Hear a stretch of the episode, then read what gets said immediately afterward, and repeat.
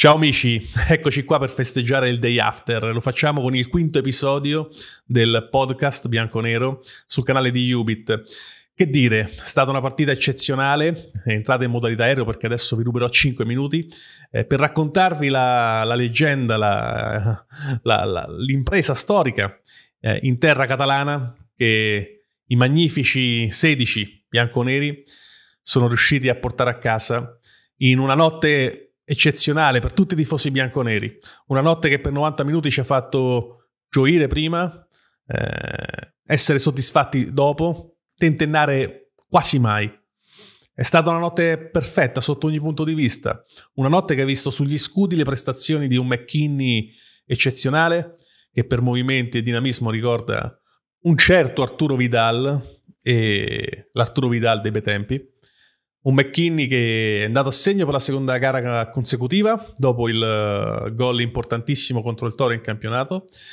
E non solo McKinney, chiaramente anche un grandissimo CR7 alla conquista del titolo di Goat. Non possiamo ancora dirlo chi è, perché comunque rientriamo sempre nell'ambito soggettivo, ma possiamo dire, possiamo affermare che ieri Ronaldo ha messo un bel marchio sulla partita eh, contro Messi, regalando al mondo un'immagine spettacolare, quella di lui che rincorre eh, l'avversario di mille sfide per prendergli palla e eh, andare a interrompere la sortita offensiva della Pulce. Una partita, come dicevamo, perfetta, tatticamente giocata bene, Pirlo ha imbastito bene il centrocampo, costringendo il Barcellona ad uno sterile fraseggio la sensazione è, vedere, è stata quella di, di vedere eh, delle mosche che sbattevano contro il vetro eh, cercando, qualche, cercando la soluzione, la via di fuga per uscire dalla gabbia, appunto messa, messa eh, in atto ehm, dalla squadra bianconera, eh, senza però riuscirci. Le conclusioni sono state poco più che delle piccole eh, micette, dei piccoli pedardi lanciati per, eh, per spaventare, ma senza riuscirci fino in fondo. Eh, tiri da lontano, tiri sballati, giocatori che si sono fatti trovare in più occasioni in fuorigioco e non parliamo di fuorigioco millimetrici come, o di centimetri come è successo per Alvaro Morata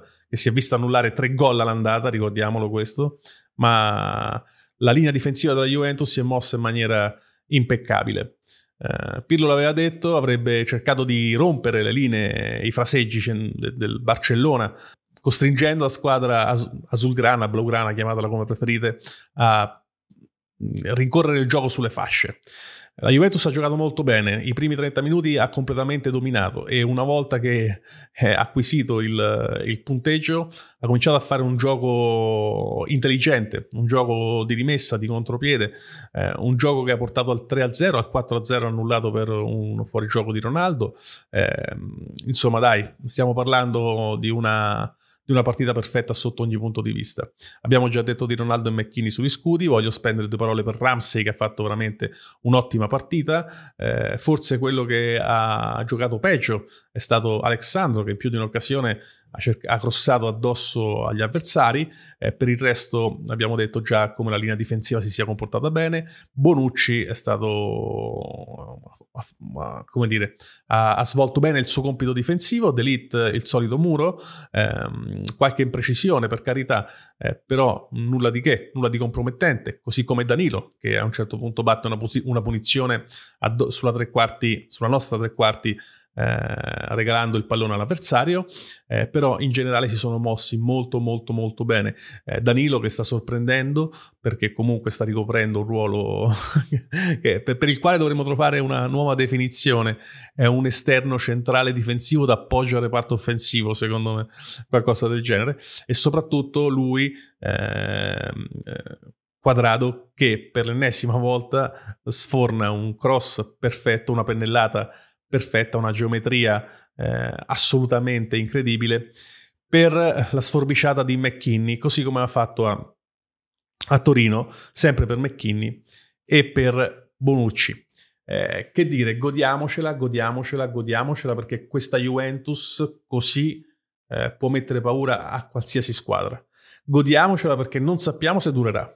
Eh, ricordiamo che anche contro il Real Madrid, eh, no scusate, contro l'Atletico Madrid avevamo vinto 3-0 con una storica remontata, eh, salvo poi mh, perdere contro l'Ajax, andare fuori ai quarti di finale eh, di una Champions League che sicuramente eh, ci avrebbe potuto mh, vedere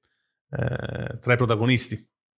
Detto ciò, non, non, pensiamo al passato, cerchiamo di essere ottimisti verso, verso, il futuro e verso un Pirlo che rimane comunque un giocatore, no scusate, un allenatore eh, inesperto, ma che eh, finalmente sta facendo vedere o intravedere eh, de, qualcosa di più strutturato, qualcosa che si avvicina più a, a quello che un allenatore eh, è solito far vedere. Eh, dei cambi azzeccati questa volta, ha fatto entrare Rabiot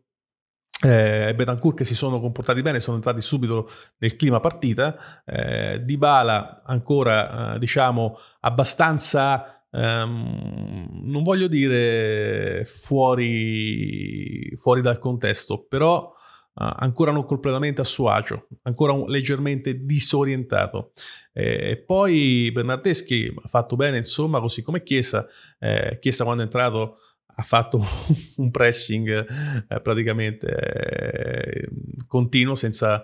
eh, senza, mai fermarsi. una squadra che veramente sembrava affiatata e questo forse è l'aspetto più importante. Eh, vedremo, vedremo se questo è, cioè, diciamo, eh, aspettiamo per dire che questa partita sia stata la regola e non l'eccezione e lo scopriremo subito eh, con una partita difficile contro il Genoa. Ora voi direte ma come può essere difficile una partita contro il Genoa che sta navigando in acque bassissime? Difficile perché dopo una partita del genere andare a giocare contro il Genoa eh, rischierebbe di, eh, di, far venire meno quegli stimoli eh, che invece sono importanti in Serie A perché sappiamo che in campionato, che è un'altra roba rispetto alla Champions League,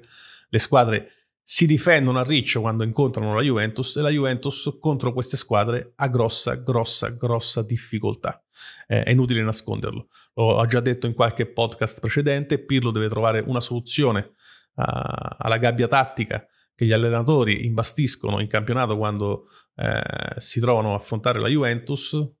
difese con sei giocatori in linea dentro l'area, la Juventus le soffre. Soffre anche e soprattutto le ripartenze, che spesso eh, si trasformano in un, in un, gol, in una marcatura per la squadra avversaria.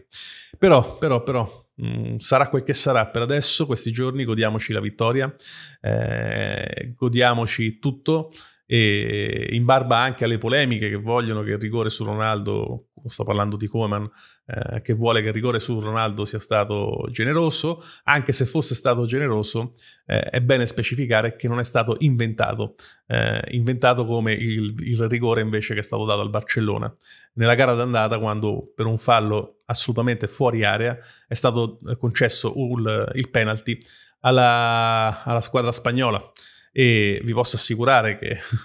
andare a eh, giocare il ritorno con un risultato negativo di 1-0 invece che uno di 2-0 sarebbe stata altra storia, ma va bene così visto quel, il risultato finale, anzi, bene, bene. In generale un applauso a tutta quanta la squadra e una nota per Gianluigi Buffon, 42 anni, eh, che ieri, ripeto, ha fatto sembrare Messi un giocatore dei, dei pulcini eh, che prova a, tirare a porta, nella speranza, e solo speranza, di poter battere